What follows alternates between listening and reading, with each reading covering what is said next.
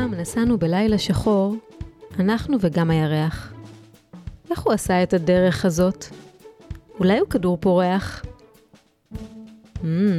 מעניין, נכון? היום אנחנו מזמינים אתכן ואתכן למסע בכדור פורח. נפגוש את מועצת החכמות והחכמים שלנו, נאזין לסיפור ונלמד איך מטיסים כדור פורח. התחלנו עם שיר קצר מאת נטלי גבירץ, ועכשיו לחידה. והחידה שלנו להפעם היא, מי הם סמיואל פרגוסון וריצ'רד קנדי? מכירים אותם? חושבות שאתן יודעות מה התשובה? חכו איתי לסוף התוכנית, וגלו אם צדקתם.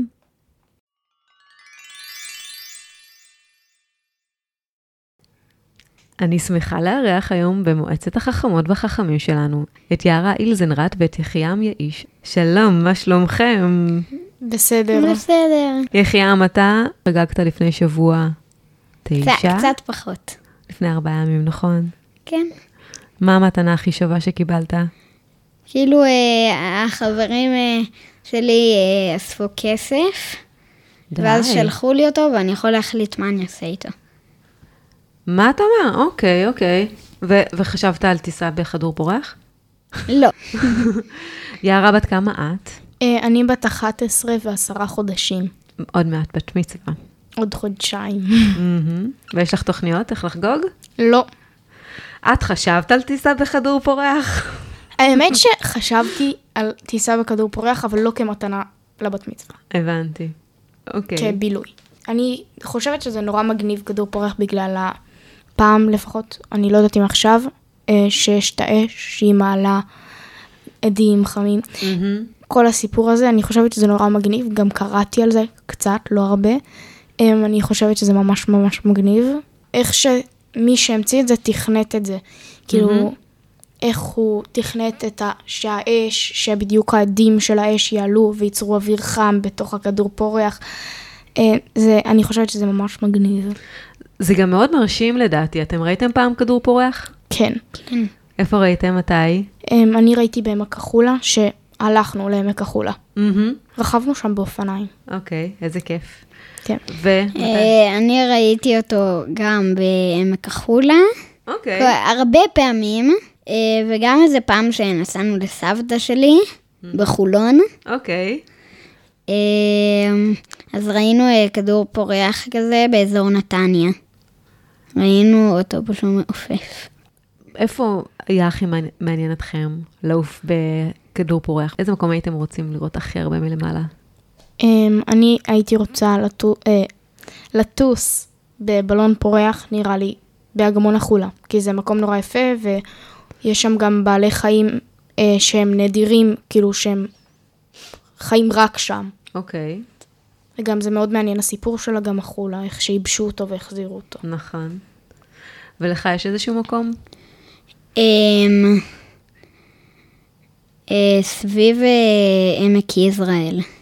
תגידו, יצא לכם לשחק במשחק של חפש והחלף את המטמון, לנסות ללכת לחפש את אחת מטובות האוצר שלנו?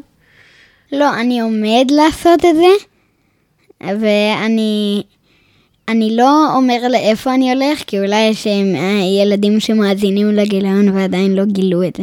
נכון, טוב מאוד. אתה יכול רק להגיד אם אתה מתכוון ללכת לאתר באזור צפון, דרום או מרכז? המרכז. במרכז. כן.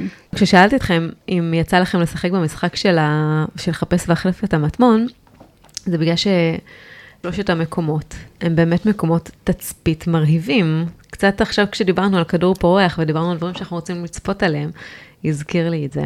אני רוצה, נראה לי, ללכת. אבל יש לי כל כך הרבה עמוס, כאילו בחופש, אז אני לא נראה לי אצליח מתישהו. טוב, יערה, את מאוד עמוסה. אני שומעת ואני רואה. את רוצה לספר לנו קצת במה היית עמוסה בימים האחרונים? בחודש האחרון. בחודש. עסקתי עם ילד מהכיתה שלי שקוראים לו בארי, שרון. שאנחנו כבר מכירים אותו מהסקט של סיפור, צריך להגיד. נכון, שמעתי אותו בדרך. כן. אז הכנו דוכן עם מלא חולצות, טיידיי וטובוני מגבת, קריות קרות, חבר קר, קרית שממולאת באורז ששמים על מכה, וזה מבודד. בקבוקי מרבלינג, שזה צבע שהוא פלסטיק סוג של ששמים במים וטובלים את הבקבוק. והרווחנו מזה מנה יפה. אבל לא נראה לי מספיק למאמץ של החודש בערך שיש כאן. לא, טוב, תשמעי רגע, את צריכה ללכת עוד כמה פעמים ולנסות, זה לוקח זמן עד שצוברים קהל, אבל רגע, כן. אני מרגישה שאת קצת, מי שמאזין עכשיו, לא מבין שאת כל הדברים שתיארת עכשיו, בעצם את וברי הכנתם בעצמכם לגמרי, כשאת אומרת חולצות טיידיי, אתם לקחתם חולצות וצבעתם אותם בעצמכם. כן, בעצמנו, גם המצאנו דוגמאות ועשינו הכל... הכל בעצמנו, ועם הפינטרסט. וכשאת אומרת, דובוני מגבת, ככה קראת להם? כן. אתם תפרתם אותם? לא, זה לא בדיוק תפירה, זה לוקחים מגבת ומקפלים אותה בדרך כלשהי, ואז שמים גומיות. זה צעצוע של פעם שלא היו בובות, אז הכינו ככה, כאילו סבתא שלי כל הזמן מספרת לי על זה. מקסים, ואת הכל עשיתם בעצמכם, והמטרה שלכם היא... לתרום לעמותות בעלי חיים, או זקני ניצולי שואה, או דברים כאלה, וגם לקחת לעצמנו. זה מדהים. תקשיבי, זה מדהים בעיניי, מה שאת מספרת. תודה רבה. תגידו, אתם מוכנים לחידון שלנו? כן, נראה לי. אז אנחנו מתחילים בחידון, ושאלה ראשונה. טם טם טם. מהו שיא העולם... בהקפת כדור הארץ, כלומר, בכמה הכי פחות ימים הצליחו להקיף אותו. א', 20 ימים, ב', 13 ימים, ג', 11 ימים, או ד', 34 ימים. מה לדעתכם? התשובה הנכונה. אני מאמרת על 20 ימים. וכמה אתה חושב? 13. 13 ימים. אז תקשיבו, אז אני רוצה להגיד לכם שהשיא הוא 11 ימים, אבל שניכם צודקים גם, אוקיי? כי בגיליון כדור פורח אנחנו מספרים על הזוג ג'ונס ופיקארד שהיו הראשונים להשלים טיסה בכדור פורח מסביב לעולם. הם עשו את זה בשנת 1999 וזה לקח להם כמה? 20 ימים, נכון?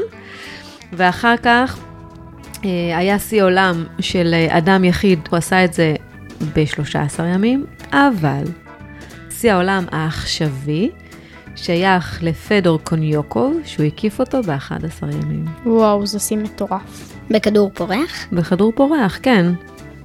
מה גובה השיא שהגיעו אליו בטיסת כדור פורח?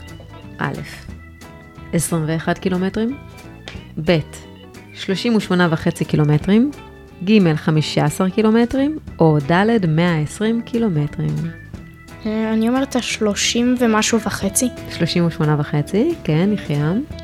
אני יודע ש120 זה לא, כי החלל מתחיל ב100 קילומטרים. זה... אז 120 קילומטרים זה לא יהיה. אוקיי, אז מה לדעתך?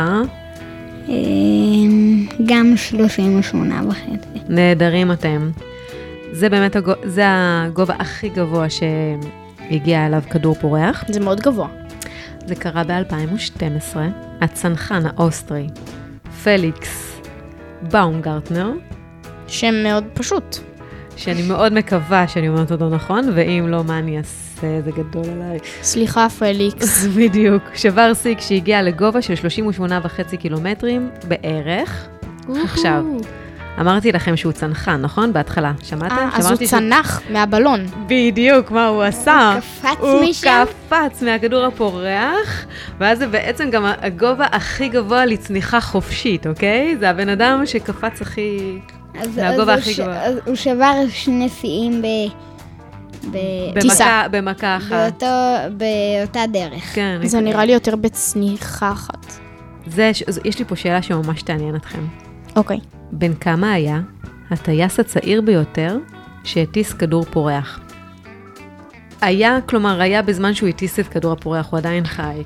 א', בן 4, ב', 18, ג', 8 או ד' 23. אני חושבת ש4 זה לא יהיה. נראה לי 18 או 18, נראה לי. ומה אתה חושב, יחיעם? אני כבר יודעת שזאת לא התשובה. כי לא חייכתי? כן. מה אני אעשה? זה אומר 8. אתה צודק. JT Head הוא ילד שהיום הוא בן 10, ולפני שנתיים כשהוא היה בן 8 הוא טס לבד במשך 20 דקות בגובה של 120 מטר. ההורים שלו הרשו לו לעשות כזה דבר או שהוא פשוט ברח מהבית? הרשו לו, הם הרשו לו. אני מניחה שאפילו... עודדו אותו? עודדו אותו. שאלה אחרונה. טם-טם-טם. מה מספר השיא של כדורים פורחים שהמריאו בו זמנית? א', 24 כדורים פורחים, ב', 132, ג', 568, או ד', 433. אני אלך על 433. אני חושבת 433, למרות שזה לא הגיוני. למה זה לא הגיוני? כי הם כל כך בצפיפות שהאנשים פשוט יכולים להתקע באחד לשני. כן. מסוכן. אבל התשובה היא באמת 433. זה בצרפת היה פסטיבל כדורים פורחים? או שפשוט זה היה ב-1 באפריל. מה, את חושבת שאני עובדת עלייך? לא, אני לא חושבת שאת עובדת עליי, אני חושבת שמי שקבע את העובדה הזאת עובד עלינו. קצת אמון בכותבים של ספר הסיים של גינס. למשל. בזה אולי אפשר לתת קצת יותר אמון.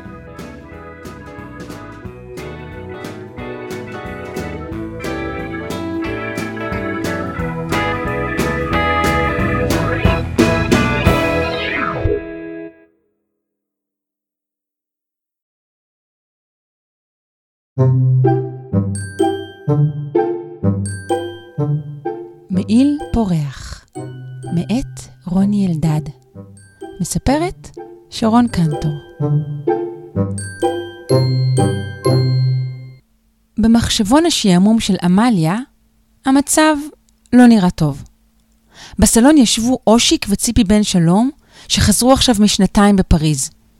הם דיברו עם אבא ואמא על מחירים של ירקות. אורי ואמליה ישבו בחדר וחיכו שהם ילכו.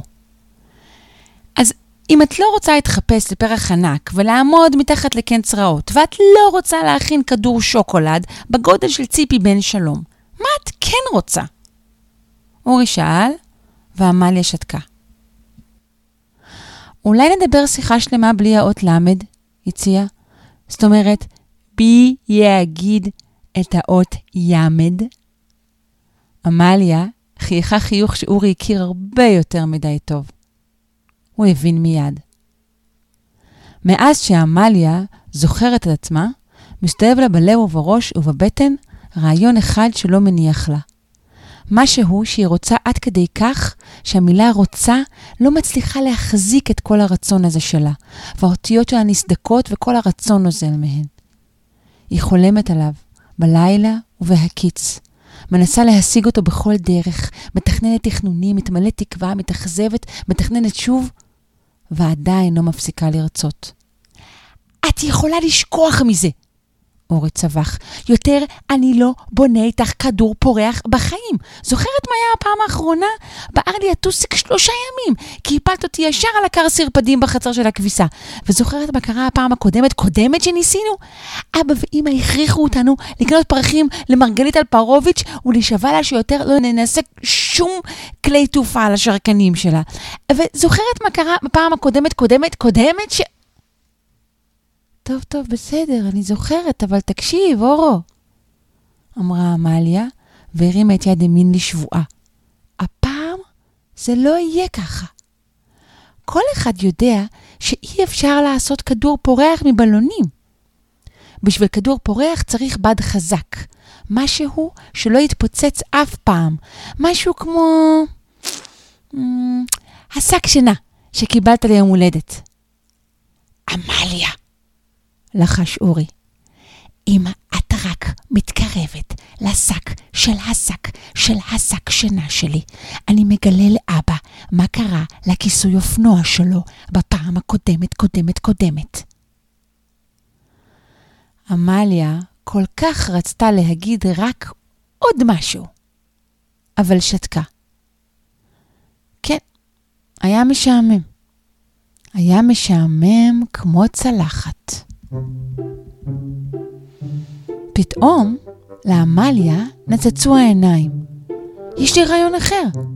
אתמול מצאתי ברחוב ארגז מלא ספרים ו... מה מעניין בספרים? אורי שאל בייאוש. רגע, תקשיב. יש אחד שכתוב עליו מילון אבן שושן החדש. למרות שהוא עתיק, הוא מתפורר. אורי הסתכל על אמליה במבט מזוגג. אוקיי, אני תכף נרדם. יש שם מילים שבחיים לא ידעתי שיש. אבא אמר שיש שם את כל המילים בעברית. אורי הצניח את הראש על השולחן והתחיל לנחור. אז היה לי רעיון להתערבות. התערבות! העיניים של אורי נפקחו בבת אחת. למה לא אמרת מההתחלה? הם הניחו את הספר על השטיח. אמליה אמרה, תפתח אותו בצורה אקראית. אורי קם והתחיל לרקוד, ואז עם מקל פתח באמצע הספר. אמליה צחקה. אין לך מושג מה זה אקראית, נכון? לא חשוב. תקרא את המילה הראשונה שאתה רואה. כל רבי, כרוב הכלח, ירק חד שנתי ממין הכרוב ומשפחת המצליבים. אורי תצבן. מה זה קשור להתערבות? אמליה לחשה. תראה, כל אחד מאיתנו יפתח מילה, ואז יצטרך למצוא דרך להכניס אותה לשיחה. מי שיעשה את זה הכי מוצלח, ינצח. ומי שיפסיד? כשתפסיד, תצטרך לתת לי להשתמש בשק שינה שלך לכדור פורח. אורי תצבן. ואם נניח, רק נניח, שאני אביס אותך תבוסה, צורבת ומביכה, את צריכה להסכים שקוקו תהיה בובת הניסוי שלנו בכדור הפורח הבא. אמליה שתקה. היא ידעה שאין שום סיכוי שהיא תפסיד. אבל 0.000 פירור של סיכוי שבגלל ההתערבות הזאת, קוקו שלה תצטרך להקריב את עצמה לניסיונות ההפרחה של אורי, הקשה עליה ללחוץ יד בלב שלם. אורי הגיש לאמליה את המילון ואמר לה, עכשיו תורך. אמליה הסכימה בלב קצת כבד. צימוק, היא אמרה. עיניו מיובש וכמות. זה קל. אני הולכת לנצח כי אני חכמה ולך יש שכל של צים. רגע, אורי קטע אותה פתאום. מה אמרת? אני לא שומע כלום, יש לי קולורבי באוזן. היי, זה היה עלוב, אמליה התלוננה, אתה רימית. אורי עשה תנועות עם הידיים והצביע לכיוון האוזן. עדיין לא שומע כלום, סליחה. אורי ראה שקצות האוזניים של אמליה מתחילים להאדים. זה אף פעם לא היה סימן טוב. הוא הוציא את הקולורבי הדמיוני מהאוזן ואמר, אוקיי, נעשה עוד סיבוב. אבל הפעם ננסה להכניס את המילים לשיחה המשעממת של המבוגרים בסלון. אורי פתח במילה נמיה. אמליה קיבלה את המילה מנוזל. מחשבון השעמום של אמליה סימן לה שהמצב משתפר. ועגבניות שרי כמו יהלומים! ציפי צייצה. כן, כן, אמא חייכה. אבל כשראתה את אמליה, חיבקה אותה חזק. כאילו הצילה אותה ממשהו. ואמרה, היי, מותק, איפה היית? ואז פנתה לציפי בגאווה. את העוגיות האלה אמליה הכינה. ציפי טעמה, ובפה מלא עוגייה היא אמרה, נהדרות, יש פה תבלין שאני לא מזהה. קינמון אולי? אמליה חייכה. שום דבר מיוחד. פשוט כשהכנתי אותן הייתי קצת... היא גביעה את הכל מנוזלת. ציפי ירקה את העוגייה, שתתה משהו ואז אמרה, טוב שנזכרתי, אני רוצה ממך המלצה למספרה טובה. אנטון, הספר שלנו בפריז, היה פשוט גאון. הוא ידע לעשות תסרוקות של עוד חיות, או רק כזאת כמו של נמיה? אורי התעניין. שוב הייתה שתיקה ארוכה. אמא הציעה, ילדים, אולי תלכו לשחק בחדר? אורי ואמליה הסכימו בשמחה. זה היה קל. קדימה, אורו. תן לי את השק שינה שלך. אמליה נפנפה במניפה דמיונית. מה פתאום? אני ניצחתי! אורי התעצבן. את לא יודעת להפסיד בכבוד. אין ברירה, צריך לעשות עוד סיבוב. פסק. טוב, בסדר. אבל זה סיבוב אחרון. סיבוב אחרון. הם לחצו ידיים בפעם השלישית. אמליה פתחה במילה קטסטרופה. אורי פתח במילה נחיריים. מחשבון השעמום התפוצץ מרוב עניין. שוב, הם עשו את דרכם לסלון, עייפים אך נחושים. בדרך חלפו ליד משהו נפוח שנראה כמו ערימת פצפצים ורודה וענקית. אמליה רשמה לפניה לברר מה זה הדבר הזה, אבל לא עכשיו. עכשיו היא בדרך להביס את אורי. כשנכנסו לסלון, אושיק בן שלום שתק. הוא לא הפסיק לשתוק, ואבא נראה מותש.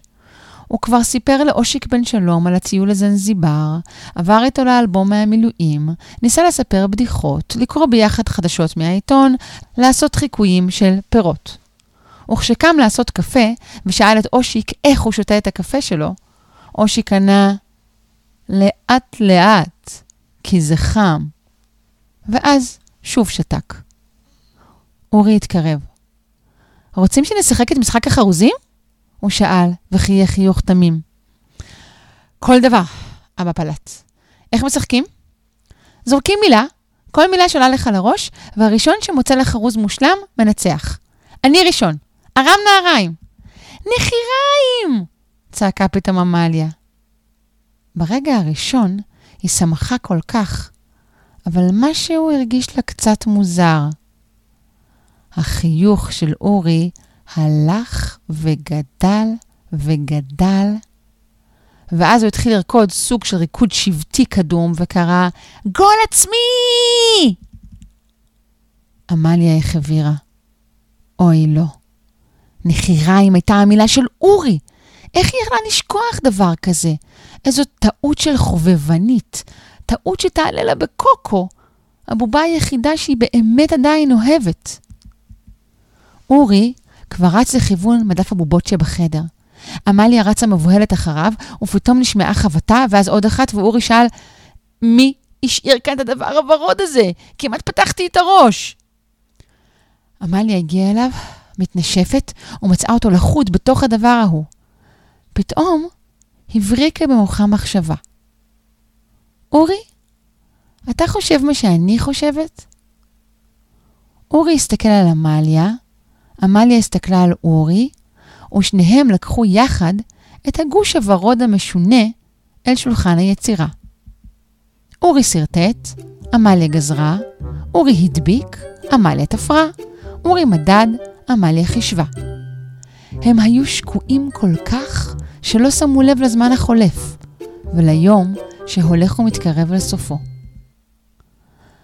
בינתיים בסלון, ציפי בן שלום התעוררה משנת צהריים מרעננת, ונתנה לאושיק בן שלום מרפק עדין לצלעות. אז אנחנו נזוז, צייצה ולקחה חופן של בוטנים מסוכרים. העיניים של אבא ואמא התמלאו תקווה ושמחה. אוי, שלא נשכח את המילים שלנו. סיפרתי לך איך הגעתי לגמרי במקרה לחנות של איפסן לורן? מצאתי שם את המעיל המטריף הזה, ניילון ורוד מנופח עם סיבים של טיטניום, זה עלה לי הון. אבל איך אני תמיד אומרת, כשמשהו משגע, מותר להשתגע. המעיל של אושיק היה תלוי במסדרון, אבל המעיל של ציפי לא היה בשום מקום. בסוף היום, אחרי שאורי ואמליה גמרו לכתוב מכתב התנצלות בחרוזים לציפי בן שלום, וצרפו עליו את כל החסכונות שלהם, שכבר הגיעו ל-27 שקלים, ואחרי שאמליה הצליחה לחלץ את קוקו מתוך סבך הכדור הפורח שהתרסק, ואחרי שכתבו עוד מכתב התנצלות, הפעם לגברת אלפרוביץ' שהכדור הפורח התרסק לישר על הערוגה של הרקפות, הם ישבו לעשות שיחת הפקת לקחים. חבל נורא, אורי מלמל. היינו כל כך קרובים. המעיל של ציפי היה כדור פורח מושלם. אם רק היינו נזכרים בזמן שבשביל כדור פורח צריך גם אש. הוא היה עובר את עמוד החשמל, הוא ממריא לעננים, אני יודע את זה. אבל אתה יודע, אור? אמליה קטעה אותו בלי להתכוון. היה רגע כזה שהמעיל פורח התרומם קצת למעלה, ואז ממש לשברירון שנייה, היה נדמה שהוא תכף מצליח. וזה הבהיל אותי. אורי הסתכל על אמליה עקום, ואז הרגיש שהוא מבין. אולי. אז הוא שתק. ואמליה שתקה. ואורי שתק עוד קצת. וגם אמליה. ואורי שאל, רוצה ידבר שיחה שיימה ביה האות ימד?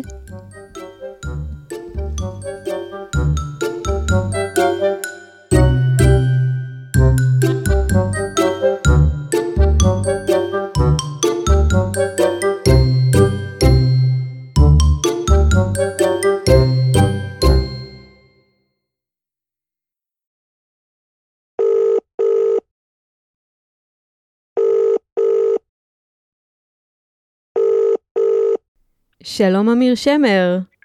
היי. היי. טייס כדורים פורחים והבעלים של סקייטרק, כדורים פורחים. מה זה אומר טייס כדורים פורחים?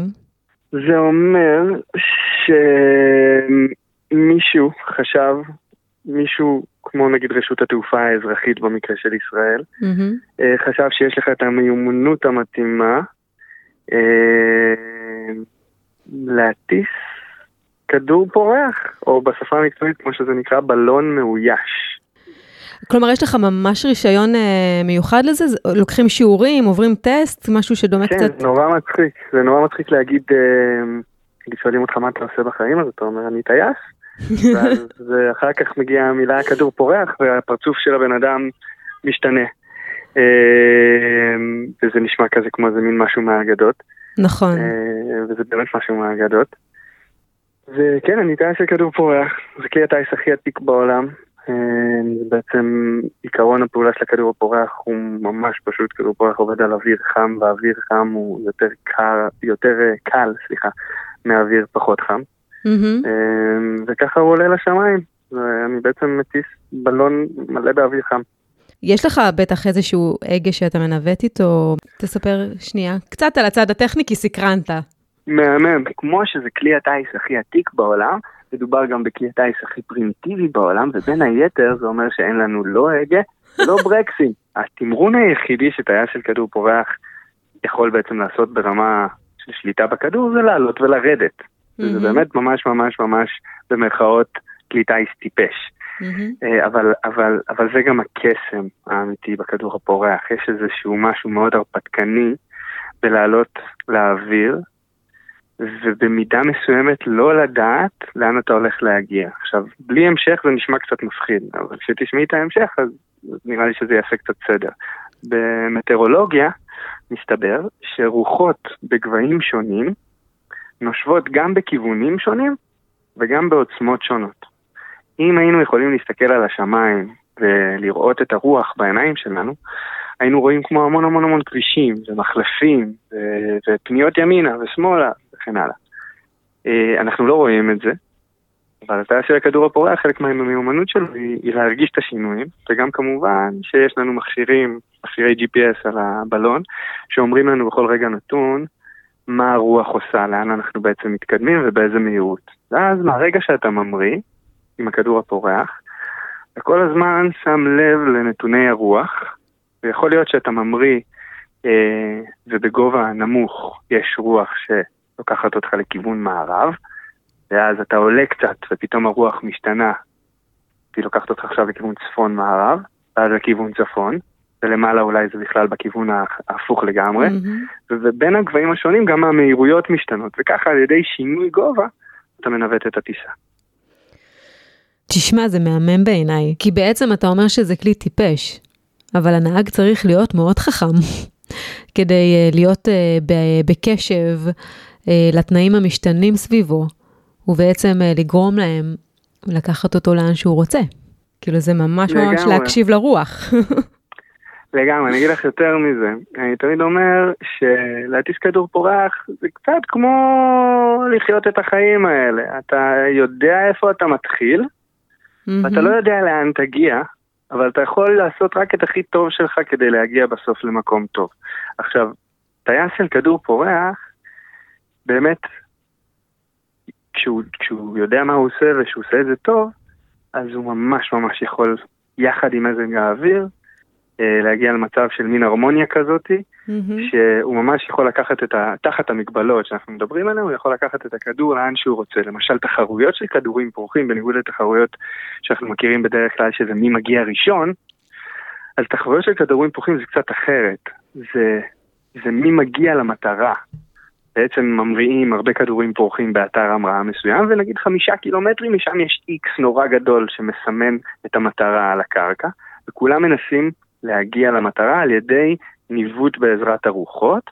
מי שמצליח להגיע קרוב למטרה, יש לו מין מרקר כזה, כמו חץ, שהוא זורק עם המספר של הבלון שלו כמובן, כדי שיהיה אפשר לזהות. והמטרה זה לזרוק את המרקר הזה למרכז ה-X.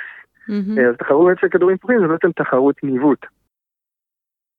לאיזה גובה אתה טס?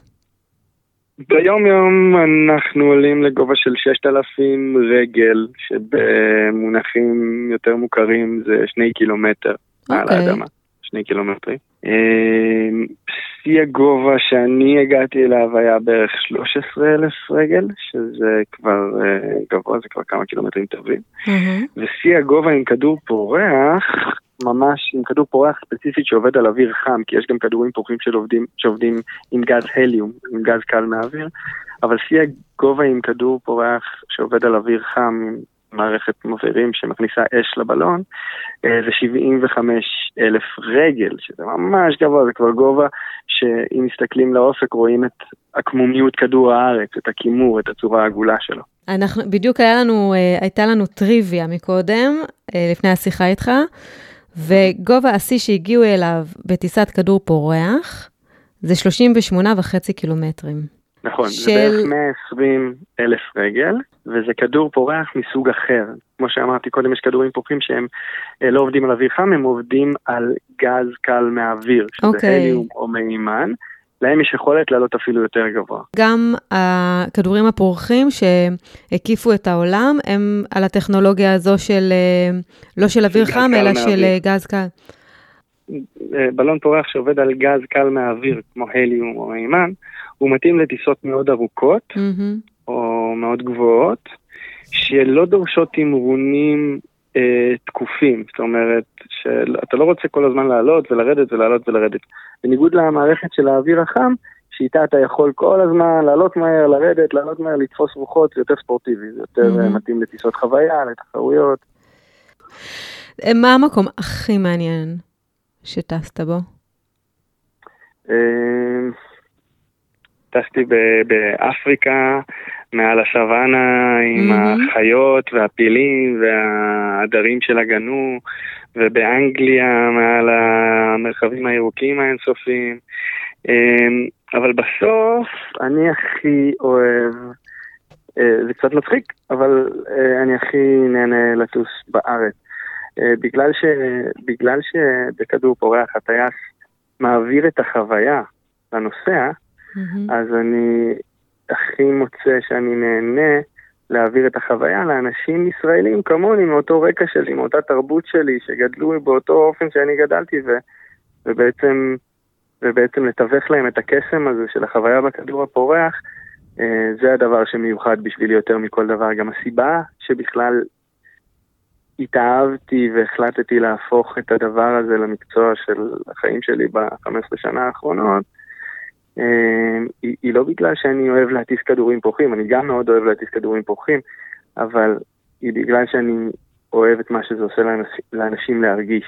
זאת אומרת, זה לוקח אנשים, זה נורא מושך אנשים, הוויז'ואל של הכדור הפורח, היופי שזה, העוצמה שזה, הגודל שזה, וזה גם, בגלל שזה משהו מעולם האגדות כזה, ופתאום אתה רואה את זה במציאות, אז באמת זה מעורר רגשות מאוד מאוד חיוביים אצל כל אדם, לא משנה באיזה גיל הוא, או מאיזה רקע הוא.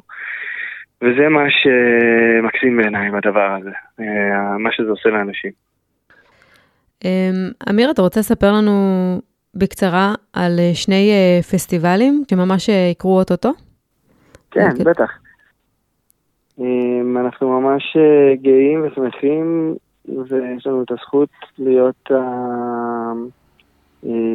חברת כדורים פורחים שאחראית על העניין התוכן התעופתי ומטס הכדורים פורחים עצמו בפסטיבל הכדורים הפורחים השנתי שמתרחש בפארק אשכול בחבל הבשור בצפון הנגב ב-11 וה-12 לשמיני ממש ממש בקרוב, ושבוע לאחר מכן יש פסטיבל כדורים פורחים נוסף במועצה האזורית גלבוע במעיין חרוד למרגלות הר גלבוע, בתאריכים ה-18 וה-19 לשמיני, ממש שבוע אחר כך, וזה פסטיבל התעופתי הכי מדהים שיש בארץ, וגם מגיעים כדורים פורחים מכל מיני מקומות בעולם, וכל מיני צורות מיוחדות, ויש צניחות חופשיות מהכדורים הפורחים, וזה קרנבל שלם, צבעוני, זה קסום.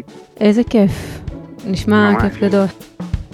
נשמע שיש לך את המקצוע הכי מגניב בעולם, אין מה להגיד, זכית. איפשהו בטופ 10, אני מניח. תודה, אמיר. ממש בכיף. הגענו לסוף התוכנית, ורגע לפני שאנחנו נפרדות ונפרדים, יש לנו את חידת התוכנית שצריך להשיב עליה. יערה, יחיעם, אתם יודעים מה התשובה? כן. אז חכו, אני קודם אחזור על השאלה. אני שאלתי בתחילת התוכנית, מי הם סמיואל פרגוסון וריצ'רד קנדי? אני חושבת שמהספר 5 שבועות בכדור פורח של ז'ול ורן, נראה לי שאלה הם שעשו את המסע. נכון מאוד. יחיעם, אתה ידעת את זה? גם. סוג של. נכון, אז הם גיבורי הספר של ז'ול ורן. אני חושבת ש... בארץ, הספר נקרא גם מסע נועז בכדור פורח, וזה ספר שיצא לפני 250 שנה, והוא בעצם נתן השראה נתן השראה להרבה מהאנשים שדיברנו עליהם היום בתוכנית, שניסו להקיף את כדור הארץ. אז תודה לכם יחיעם יעיש, ותודה לך יערה הילזנרט. רוצה להודות לכל יתר משתתפי התוכנית. לאמיר שמר ולשרון קנטור שסיפרה את הסיפור מאת רוני אלדד. ולאחל לכולכם ולכולכם המשך חופשה נעימה. סיימנו? אתה רוצה עוד? לא מרגיש שסיימנו. אתה לא מרגיש? לא מרגיש שסיימנו, אבל סיימנו.